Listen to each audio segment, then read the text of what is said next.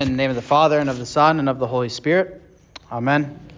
I believe in God, the Father Almighty, maker of heaven and earth, and in Jesus Christ, his only Son, our Lord, who was conceived by the Holy Spirit, born of the Virgin Mary, suffered under Pontius Pilate, was crucified, died, and was buried.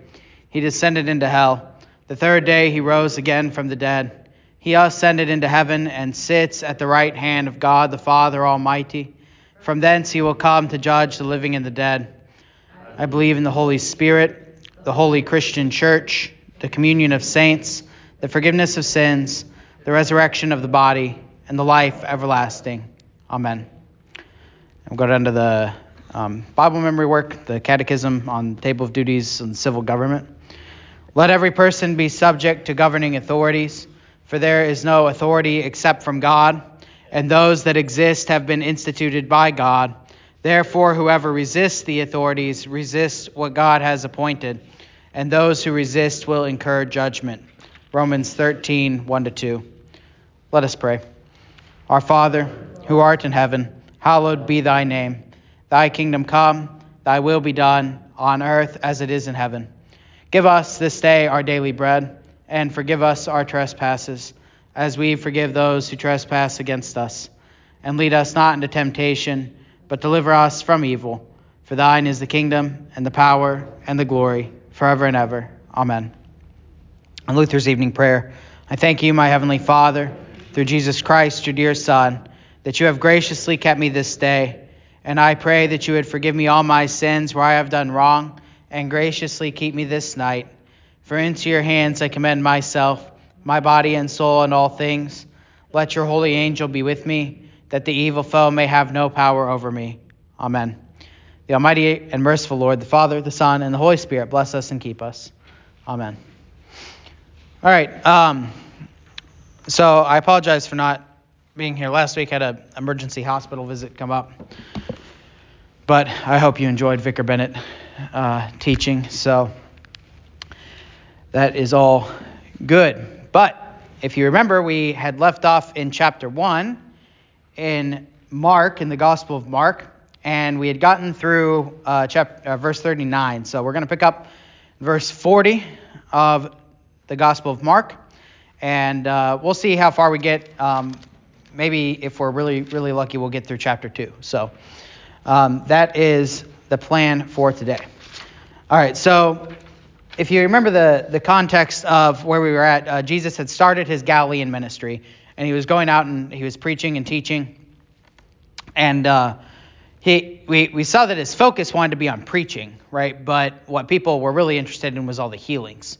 And he kept uh, healing people. He couldn't help himself but to heal people, but it was causing these massive crowds uh, to gather around him, right? So uh, that's kind of where we where we pick up. So, so this is at verse starting at verse 40. Now a leper came to him, imploring him, kneeling down to him, and saying to him, If you are willing, you can make me clean. If you are willing, you can make me clean. All right, so uh, first of all, we should probably talk a little bit about what leprosy is and uh, this idea of the leper that comes to Jesus. Leprosy, as, as I'm sure you're aware, is this skin disease that is somewhat common in, uh, especially in the Old Testament and, and the time of Jesus. And the things, the thing about leprosy is that in the Old Testament, you get these laws based on if someone is clean or not. And leprosy is something that makes someone unclean. These skin diseases are something that makes someone unclean. Now, the idea of cleanliness in the Old Testament, and this is actually connected to what we've been talking about with Jesus and his and his healings, his miracles, is not that uh, there's there's a difference between cleanliness and righteousness in the Old in the Old Testament, right? So just because someone is unclean doesn't mean that they've committed some sort of sin. But the idea about cleanliness is that cleanliness is requisite to be able to enter the temple and be in the presence of God. Now, someone is made unrighteous and unholy and therefore unable to be in the presence of God when they have sin that has not been atoned for. But there's also this other idea connected to holiness of, of cleanliness. And what cleanliness has to do with is this idea of a holy God having wanting to be with a holy people, and the holy God not being able to be uh, with an unholy people. So the word holiness it means set apart, right? This is kind of Sunday school definition, right? Set apart. And I always say holiness is what makes God God because he's the creator and everything else is creation. So God is holy. Uh, that's one of, if if not the uh, main characteristic of God, is that that He is holy. He's set apart, and um, this sometimes gets translated in the Bible, and I think this is helpful as the word perfect. But when we think about the term perfect, oftentimes we think about like without any kind of um, we think about like moral perfection, like someone never makes a mistake. But the word perfect or holy in the scriptures isn't really talking about that. It's it's more talking about is someone or something fully what it is meant to be. Right? So God is holy, he's set apart in that he is fully the creator. No one else is the creator. Right? He is holy and perfect and that He is the Father, Son, and Holy Spirit, the eternal Trinity, perfect in every way, totally what He is supposed to be. Right? If that makes sense. It's kind of an abstract concept. But then God invites us into His perfection, into His holiness. He wants to set us apart because we are made in His image. This also goes back to being made in the image of God. He wants us to be perfect in that He wants to give this to us in being what we could call fully human, right? Or fully what we are supposed to be. Now, of course, in one sense, we could say, well, you know, we're all fully human because we have bodies and souls. Okay, so we have the the things required to be human. We have a body and soul, but to be clean or holy, or kind of perfect humans, doesn't necessarily mean that we're never going to make mistakes. But what it means in the Old Testament idea of cleanliness is that we're going to be um, have the full the full nature of humanity as God designed it, right? So this gets us back to leprosy. So the, the best way to flesh this out is by, no pun intended, uh, the best way to flesh this out is by looking at some examples of things that make people unclean. So leprosy is some, something that makes someone unclean because leprosy is not how the human skin is how, how God created it. Right? The the human skin is supposed to be clean and pure, right? And we know this, right? We you know, this is why people spend so much money on cosmetic products is so they can get their skin to be clean, right? Without blemishes. Right? Um, this is why why women wear makeup right? And so there's there's this ideal of the hu- the human outer flesh, and leprosy is something that affects that, right? It's this disease, and it, so therefore it makes someone unclean, right? Um, touching a dead body makes someone unclean. Why is that? Because death is not natural, right? Death humans were not designed by God to die, right? Death is a consequence of sin. Um, so touching a dead body, um, whether animal or human, it makes someone unclean in the Old Testament, right? Um, uh, a woman giving birth makes makes her unclean for a certain amount of time. Well, why is that? Well, go back to that uh, the co- the consequences of sin in Genesis three. One of the problems that sin causes in women is an increase in childbirth pain right? And so this act of childbirth, however it changes after the fall, um, for whatever reason, it's it's not the ideal of childbirth. Now we don't know what the ideal is, right? But um, you can kind of see in these examples that God that God made man to be a certain way, right? He made man perfect in every way, in his own image. And the things that affect that in a kind of negative way, they're the things in the Old Testament that make people unclean. Now, the thing about that is that there are ways for the people to become clean, right? Um, either by a certain amount of time or offering certain sacrifices or being approved by a priest to, to be clean. Um, God, God finds ways to sanctify, to make his people holy again, right? But this idea of holiness um, is this important idea in the Old Testament, and, and it carries over in some ways into the New Testament as well, because the idea is that God wants to make his people fully what they were meant to be. Okay? And this is what we were talking about when we've been talking about Jesus in the gospel so far is that he can't help but heal people. Right? He he's going along and he sees people who are in a sense unclean, right? Um, and that they're not they're not the perfection of what God originally made them to be, right? Now it doesn't mean that they're if so if we say in this sense when we're talking about someone being unclean or in this sense, you know, um, lacking their full potential, not being fully human, we don't mean that in a moral sense, right? Or an ethical sense. Like we don't mean that uh, that person's or in a value sense, like that person's less valuable. In fact, Jesus teaches the exact opposite, right? He says that he he wants to heal these people. He values these people. He wants them to to be um, fully who they were made to be in the image of God. But sin, the corruption of sin in our world, has made these things to be realities, and Jesus wants to heal people, right? So he sees people that are that are sick, that are suffering, that are blind, right? That that have leprosy, and he can't help but heal them, right? So that's kind of the background of some of the things Jesus is doing here, and the background of leprosy. Now, one more thing on the leprosy. The thing that is the reason that leprosy comes up so much is because it poses a kind of unique problem um, in some of the same ways that like blindness poses in John 9 with the blind man uh, who Jesus heals. But but with leprosy, uh, this is well known, is that leprosy is incurable by man.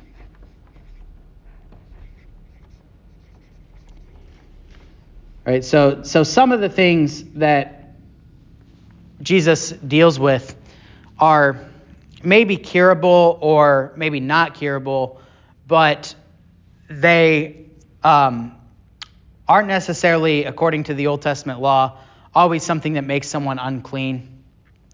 But leprosy is this kind of unique problem where it's something that makes someone unclean. And oh, and the other thing is there's like so if someone goes blind because they you know saw a bright flash of light or if someone you know, goes deaf because they were around loud noises too much, like you know what the cause is, right? If someone loses a limb in an accident, you know what the cause is. The other thing about leprosy is th- there's there's this aspect of unknown cause, right? So it's it's almost just random, and it's incurable by man, and it makes someone unclean. And so this creates this situation, right, where you, some of the things you've probably heard about leprosy before, people who end up with leprosy end up kind of being these outsiders, right? Shamed by the rest of society. And because they don't fit in, they're unclean, and there's really no way to, to cure them. And all they can hope for is that it just kind of goes away on its own.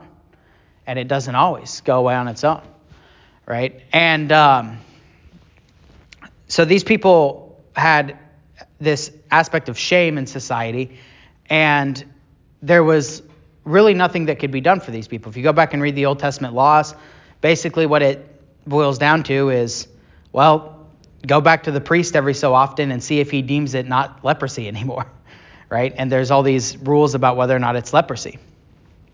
Okay, so leprosy is kind of this big problem because it's something that is preventing these people from being able to be considered clean by the church and it's preventing them from uh, being able to live a normal life in, in this society. So, uh, with all of that said, that's kind of the background here of leprosy. So the leper comes to Jesus. And this is, in, in some ways, you can kind of see there with that background how this is like a test for Jesus, right? Because so far he's healed other things, but now we get this leprosy, right? And leprosy is, is a big problem. And he says, If you are willing, you can make me clean.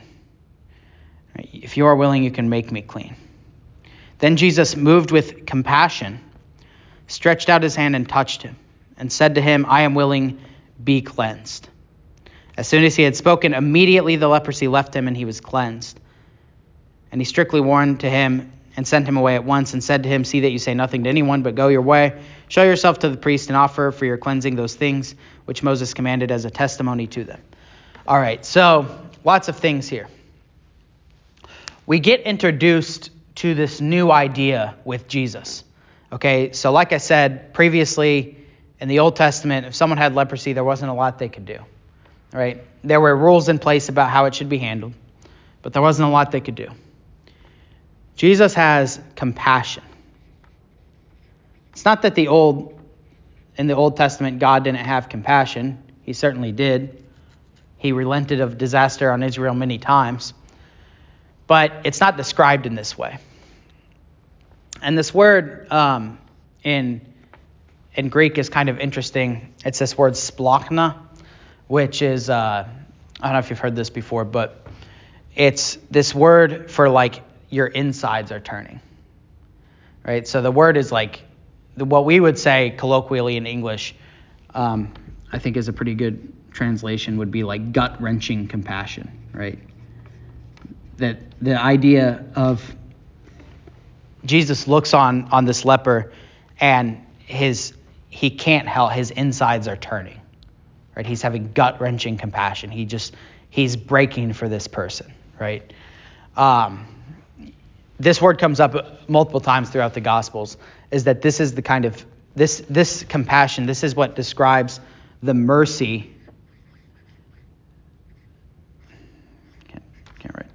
And grace that Jesus has on us, right? The the forgiveness the mercy and the favor, the grace that Jesus has on us. It's this compassionate mercy, right? Where he he has this intense emotional, physical, mental uh, love that drives him to help these people, right? And this is uh, again kind of revealing what we've been talking about so far when Jesus is walking around can't help but heal people. He can't help but heal people because he has compassion on them right? Because he wants them to be fully who God made them to be, right? He wants them to be restored, right? He wants to restore creation. And so he has, he has this gut wrenching compassion on them. All right, so he stretches out his hand and touches him and says, I am willing, be cleansed. Okay, so here a couple things. We have this idea of willing, right, which is um, that whatever Christ wills will happen, right? It shows his authority, it shows his, his divinity. And then we also have this idea of that he speaks and it happens, right? He says, be cleansed. And the words he speaks happen, right? So his, um, we call this sometimes the, uh, like the efficacious word or the enacted word of God that when, when Jesus speaks, things happen. Okay, so he says, be cleansed. All right, then we get this. Um, let me just make sure I'm not missing anything here. Yeah, then we get this messianic secret idea that, that comes up here. Um, yeah, I'll put it on here. Okay, so.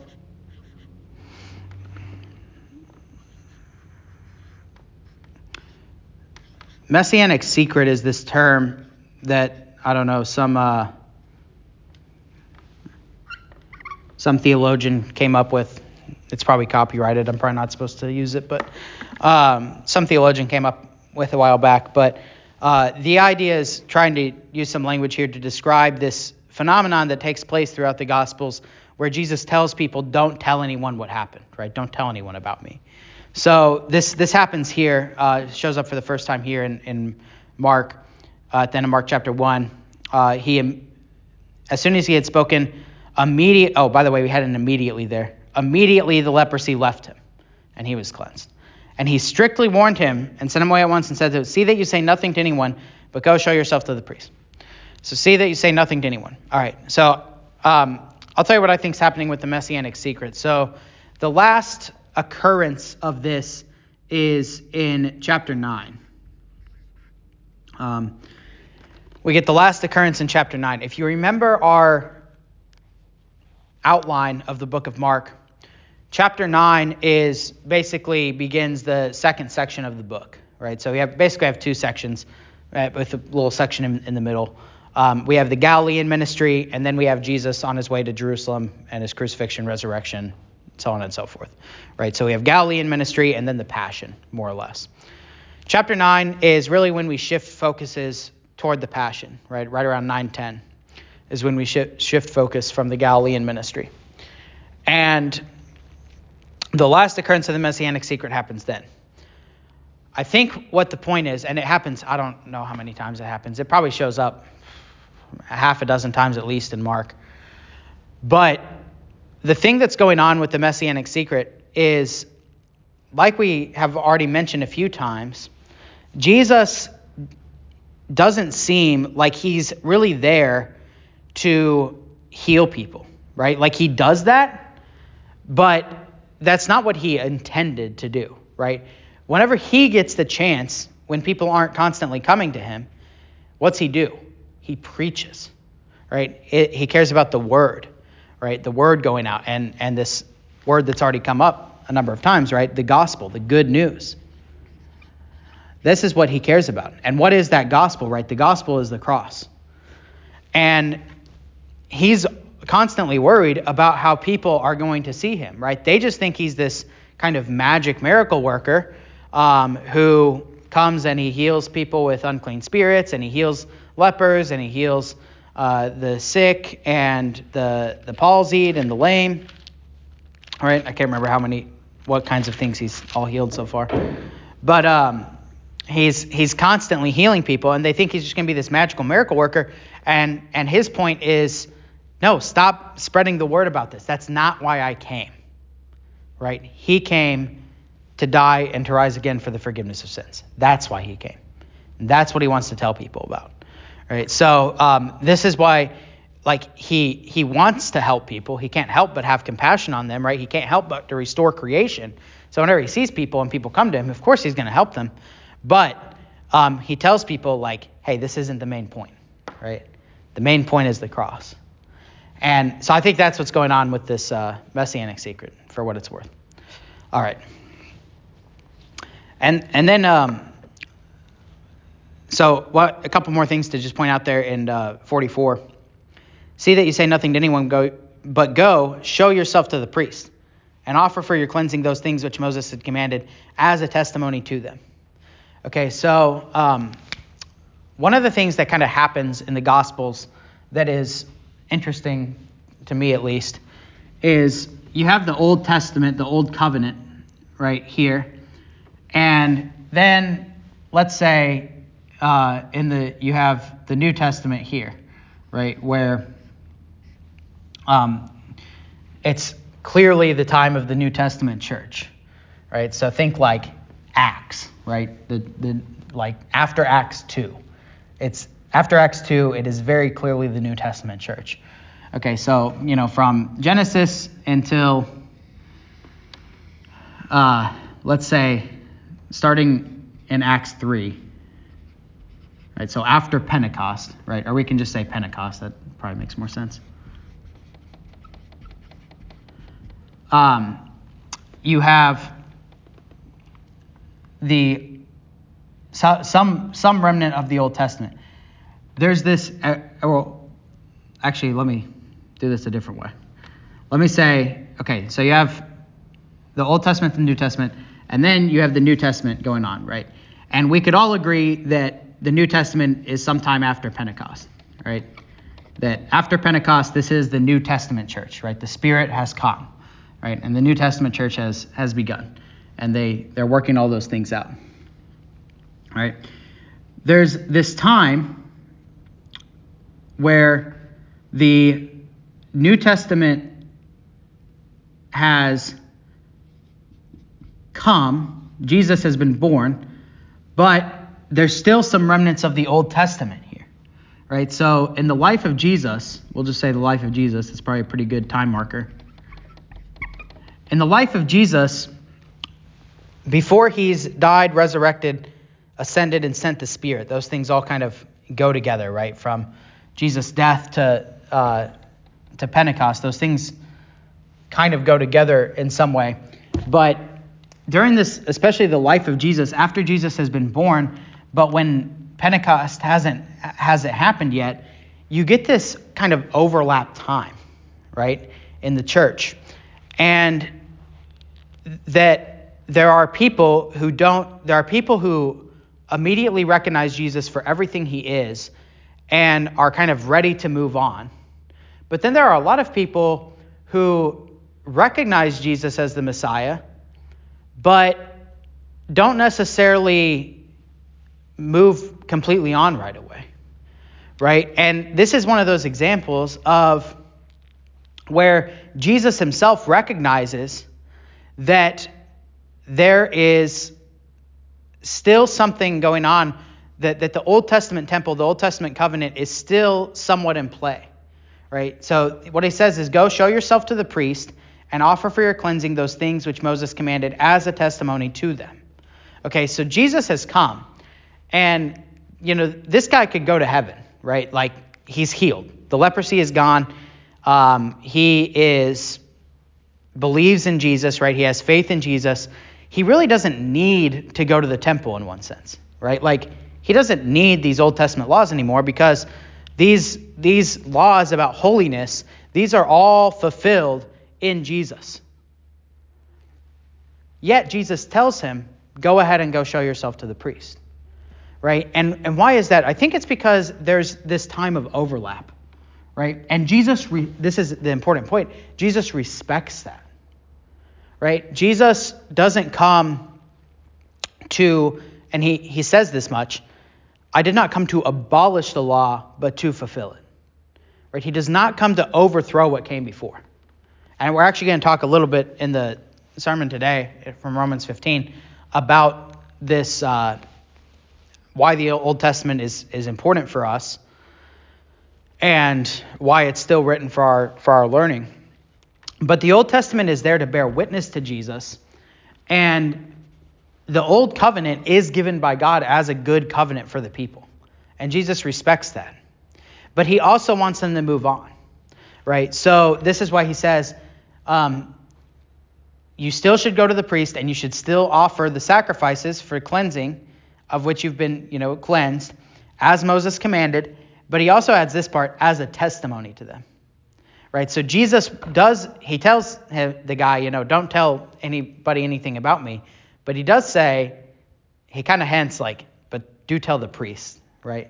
Let the priest know that the Messiah is here, right? And that uh, that he's bringing cleansing, right? So it's it's to me it's a pretty interesting thing where you get this time of overlap. You see this like in um, in Luke 2, and the uh, what is it when the ten lepers come to Jesus, and one one of the guys gets it right, like one of the guys turns back and says, and thanks and get falls on his knees and thanks Jesus, and Jesus says, well, where are the other nine? Did not I heal? You know, did I not cleanse ten? Because what? But it's ironic because Jesus had said this kind of same thing. He said. Um,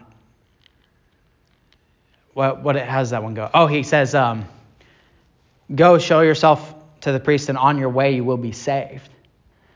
And the one guy gets it because he he realizes Jesus is the priest, right? He realizes Jesus is the new temple, and and so there's basically two temples, right? There's two there's two priests. There's Jesus, the temple, and the priest, and there's the temple and the priest that's in Jerusalem, right? And uh, but they're both and during this time they're both they're both true, right? Um, and then after this time, and we could also another time period in here would be 70 AD too. Really, post 70 AD is like fully the New Testament church because that's when the temple's been destroyed. right? The the temple's destroyed in 70 AD, and that's a that's also a huge marker. It's like okay, now there's really only one temple, Jesus. So anyway, okay, I find that that stuff fascinating, but um, moving on. All right, verse 45. However, he went out and began to proclaim it freely and spread the matter, um, so that Jesus could no longer openly enter the city, but was outside in deserted places, and they came to him from every direction. So the guy is not very good at listening, and he just does the exact opposite of what Jesus asked him to do. But this is uh, this does kind of show the nature.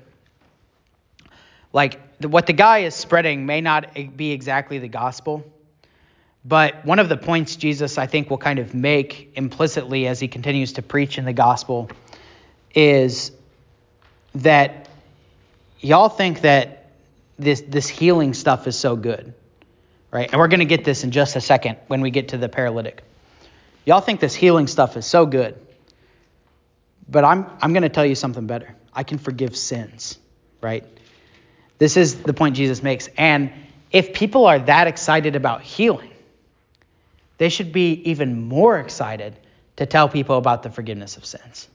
Right? And so this is this is the evangelism point is like look at this guy running around telling everyone about how Jesus healed him from leprosy. Why are you not running around telling everyone how Jesus forgives your sins every week? I mean, that's that's even more amazing. Right? So uh, this is this is kind of a good evangelism point. All right. And Jesus can't get away, right? He's stuck. This is the perennial problem for Jesus in the Galilean ministry is he just can't get away. All right. So that brings us to chapter 2. Making great progress here. Again, he entered Capernaum after some days, and it was heard that he was in the house. Okay, so it sounds like here, if you kind of read in between the lines, he probably like left for a couple days. And I, the way I read that is that like he needed to get some time alone, right? He just needed to, like, the way it leaves off at the end of chapter one, he's literally in the desert, but people keep coming to him from every direction, right? So, um, almost maybe even miraculously, Jesus kind of disappears, right? Because um, not that long after, right, in the next verse, after some days, right? And the um, the Greek there is rather unclear, so it just says after days, right? So we don't know exactly how many days, right? Maybe a couple days, maybe a few days, maybe 30 days, we don't know, right? After some number of days, it was. Uh, heard that he was in the house, right? So he comes back into Capernaum, right? Right left. And immediately, and our immediately, I think we get one basically like, it seems like we get just maybe three or four chapter almost. Um, many gathered together so that there was no longer any room to receive him, not even near the door. So he literally cannot get away, right? It's like every time he shows up, they're just insane crowds like pressing in on him. All right. And he preached the word to them. Okay. Preached the word to them. Uh, yeah. All right. Um, now this is it. This is kind of a small verse here, and he preached the word to them. But um, this is a John does a lot more with this in in his gospel, but Mark does do some of this in his gospel. Uh, in that verse is that verse 3 where he says he preached the word to them? Or no that's verse at the end of verse 2 uh, this is this word logos in the greek. Logos the word. And uh, john uses this as a kind of proper title for jesus um, the word right? In the john's like in the beginning was the word and the word was with god and the word was god right? And the word became flesh and dwelt among us. So um, there, there's a connection between the, the gospel, the good news, and the word, um, because these are the things that Jesus preaches. But in a sense, Jesus himself is the gospel, right? Jesus himself is the word. And this is what he wants to preach, right? Jesus preached the word to them, him. Now, we're going to come back to that here in, uh, in just a minute. So um, I just want to check my notes here. Uh, oh, actually, I know I, I missed it. Um, there's this kind of irony. Okay, I knew I, I wanted to talk about this at another spot, but it was actually before this. Okay, so back in chapter one, at the end of verse, at the end of chapter one, in verse 45, whenever uh, I don't know what your translations say, but whenever the leper goes out and starts to tell people, it says, however, he went out and began to proclaim it freely and to spread the matter so that Jesus could no longer openly enter the city. What is what do y'all's translations say? To spread the what? News. The news. Okay. Anyway, they, these uh, translations. This is the problem with English translations is they'll translate the same word um, with different words, which is fine. In fact, sometimes you have to do that but you miss certain connections. So um, when it when it says the lepers spread the news or spread the matter, it's also this word logos. And I think what Mark's doing here is kind of a play on words where he says the leper was spreading the word, right? He was just like we'd say that, right? Like the guy spread the word, spread the word about this or that thing, right? The guy was spreading the word about Jesus. And then and then just a couple verses later, in verse 2, it says that Jesus preached the word, right? Um, which it's the exact same construction, right? It's the guy spread the word and Jesus preached the word, but you can tell by context, two terribly different words, right? Uh, one is the word about Jesus as a miracle worker, the other is the word that Jesus preaches. And the reason you can tell this is a little bit different is that when Jesus wants to tell you about the word, um, this comes up in chapter 4 with the parable of the sower and the seed. And Jesus explains the parable of the sower and the seed. And what's the seed that is spread? It's the word, right? And the word is specifically of the gospel, right? So there's this kind of play, play on words going on where um, Jesus is contrasting. The, this is really, in some ways, I think this is almost the main theme in Mark. A lot of what we've been talking about here with the messianic secret, too. That there's this big contrast between what people think about Jesus and who Jesus actually is and what he actually came to do. There's this this big contrast here, right? So it's like there's the news about Jesus and the word about Jesus, but then there is the good news and the word that's going on. Okay? And and this word is is far more incredible than people even imagine. All right. So he preached the word to them, and they came to him, bringing a paralytic who was carried by four men. And when they could not come near him because of the crowd, they uncovered the roof where he was. And when they had broken through, they let down the bed with the paralytic on which the paralytic was lying. Okay, so kind of a crazy thing that happens, right? But they people are so excited about Jesus healing, and there's this paralytic, and so his the paralytic's four friends um, hatch this plan to open up the roof and to let this guy down through the, the through the roof. Now, when Jesus saw their faith, he said to the paralytic, Son, your sins are forgiven you. Okay, and notice it says there, their faith. I before E except after C, right? No, that's not right. Is T H E I R there? Yeah, okay. I'm not crazy. I don't know. I can't spell for the life of me. Um, it's really a good thing we have spell check these days. Uh, yeah, their faith, their faith, right? Um, And why does it say their faith? Because there's four of them, but Jesus recognizes not just the faith of the paralytic, right, of the guy being healed, but his friend's faith.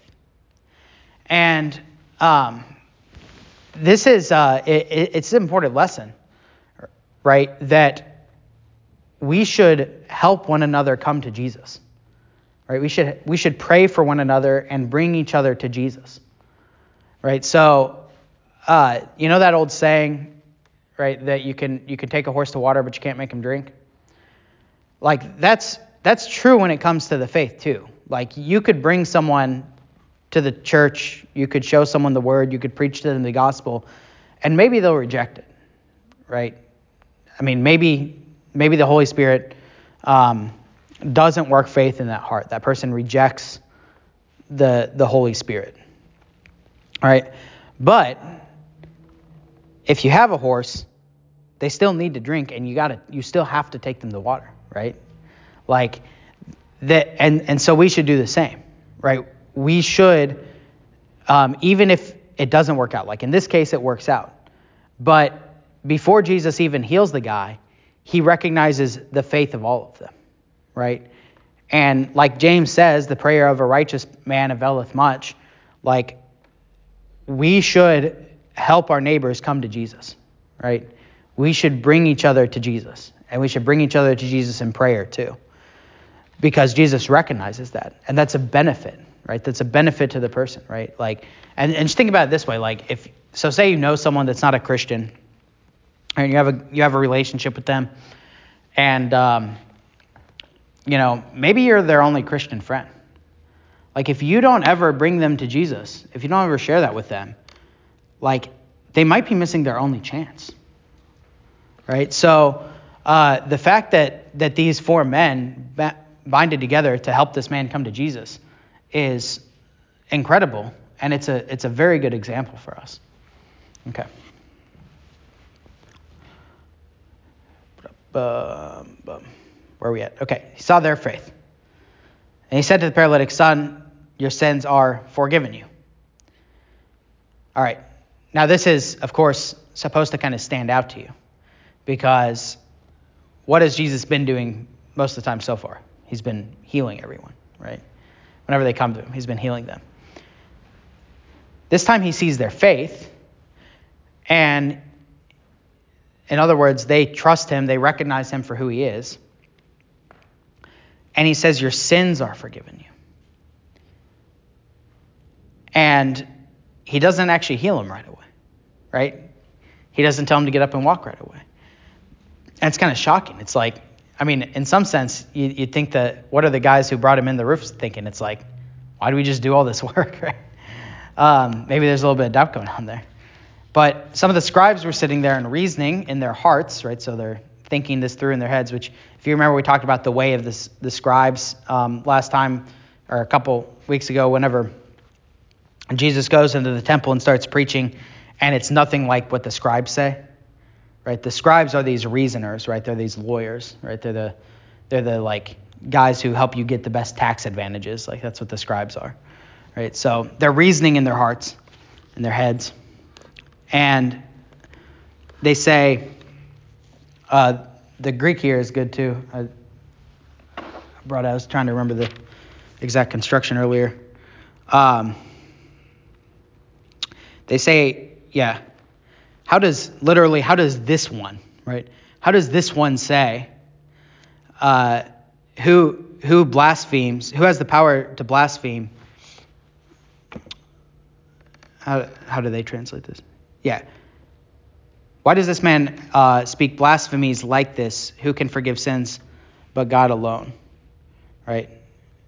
Who has the power to blaspheme like this? But through the God. Okay, yeah. So, um, yeah, but God alone. Who can forgive sins but God alone? So, yeah, I don't like that translation there because it's it's missing that that word, uh, the power who can, right? Well, I guess the word can, but how, what, how do your translations translate that in verse 7? Someone read me verse 7. Why does this fellow talk like that? He's blaspheming. Who can forgive sins but God? Yeah, so I don't really like any of these translations, but um, the Greek here is interesting because it's they they're saying like they don't know what to call Jesus, right? They know his name, like they've learned his name by now. I think, at least that's my guess right? Um, but this was kind of similar to when he went into the temple. Wasn't there something about what they called him when they went into the temple?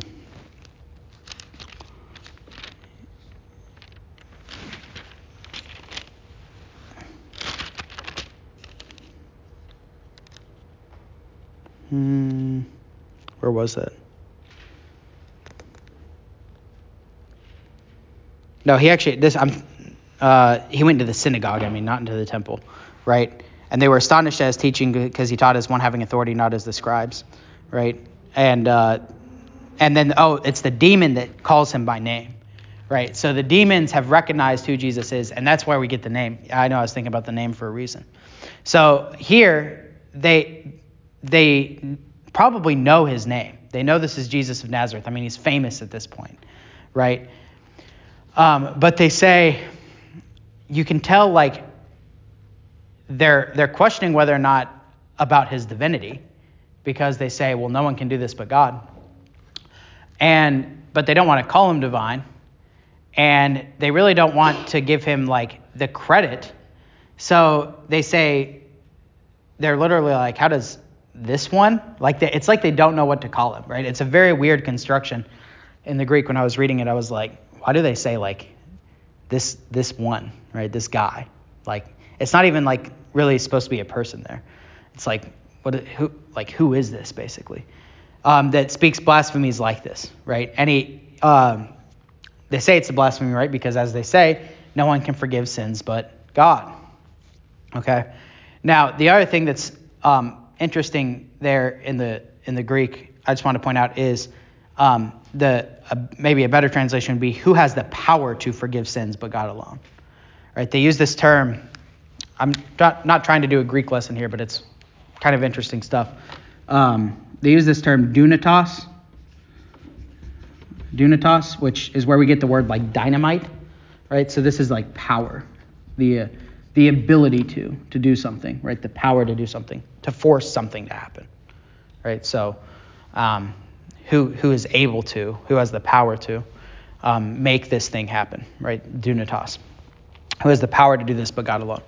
And in that sense, they're right, right? Like uh, God is the one who's able to forgive sins. And this is this brings up a theme that we've thought about before, right? Which is this idea that Christ is the Son of God. And this is almost a surprise in the gospel, right? Because they've been waiting for the Messiah, they've been waiting for a king, and they've been waiting for this person to be this great warrior who's going to deliver them from all their troubles. But they did not necessarily think that it was the Son of God, I don't think, right? They, they didn't put that together yet. And if you read the whole Old Testament, I mean, it isn't necessarily exactly clear that it's going to be the Son of God. But then when it is the Son of God, when it is Jesus, it makes so much more sense.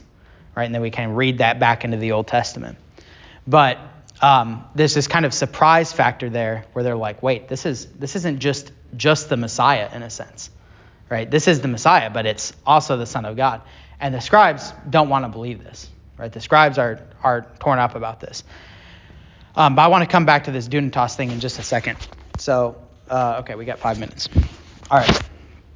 Um, immediately, so I got another immediately there. Jesus perceived in his spirit that they reasoned thus within themselves. So again, there we immediately find out that Jesus is the Son of God, because who else but God can read the hearts of men, right? So he he re, he perceives what they're thinking in their hearts, right? And he says to them, "Why do you reason about these things in your heart? Which is easier to say?" to the paralytic, Your sins are forgiven you, or to say, Arise, take up your bed and walk. But that you may know that the Son of Man has power on earth to forgive sins. Now, what do your translations say there for power?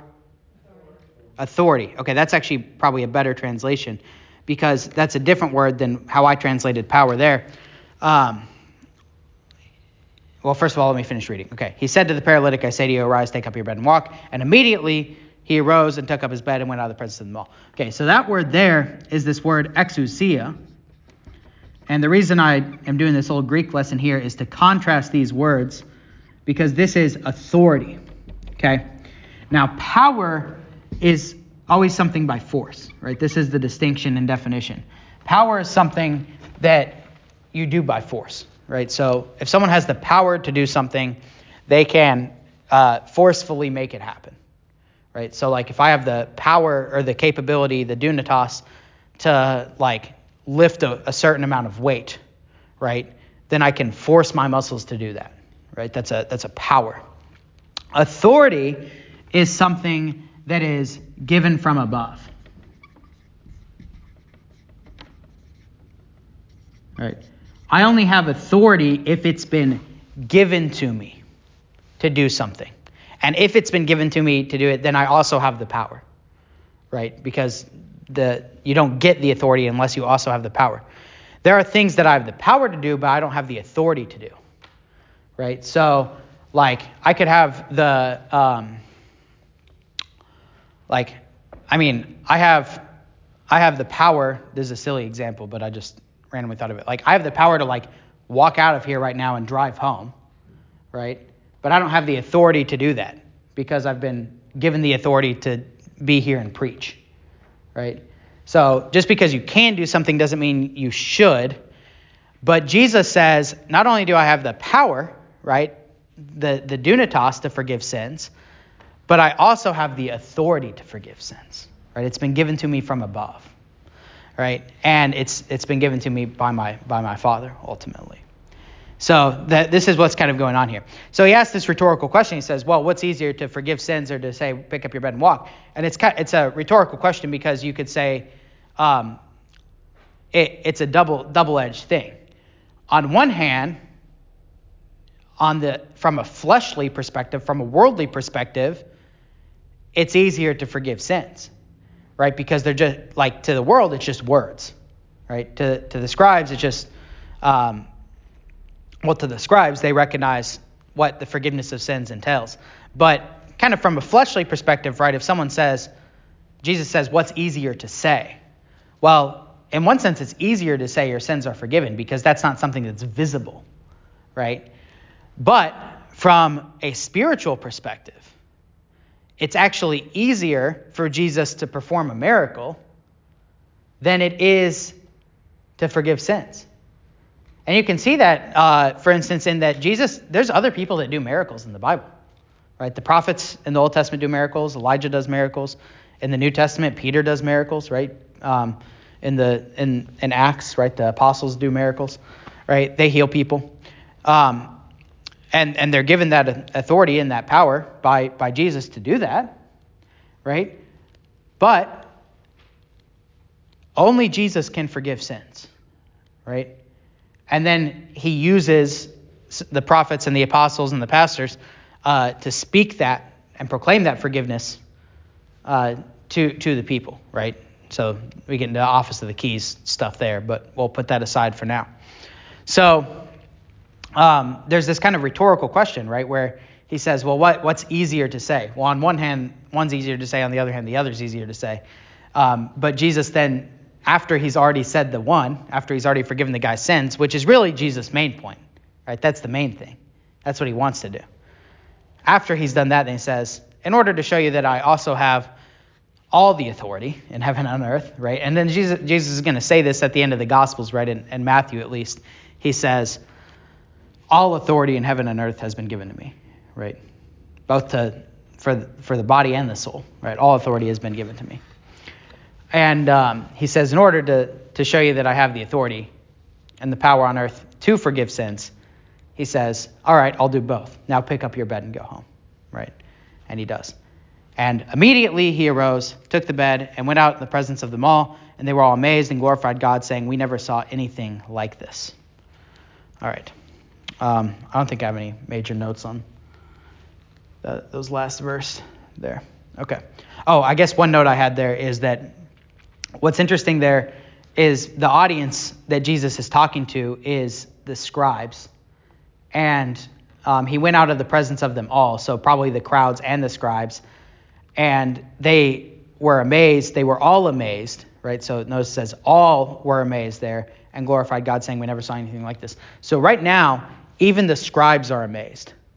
So later on, the scribes are going to turn on Jesus, but that hasn't actually happened yet right now the scribes are just trying to figure out what's going on. So I wanted to give the scribes a little bit credit because you know normally we're we're dunking on the scribes, but um, right now that's not actually happening yet. So all right, we'll pick up at verse uh, 13 next week.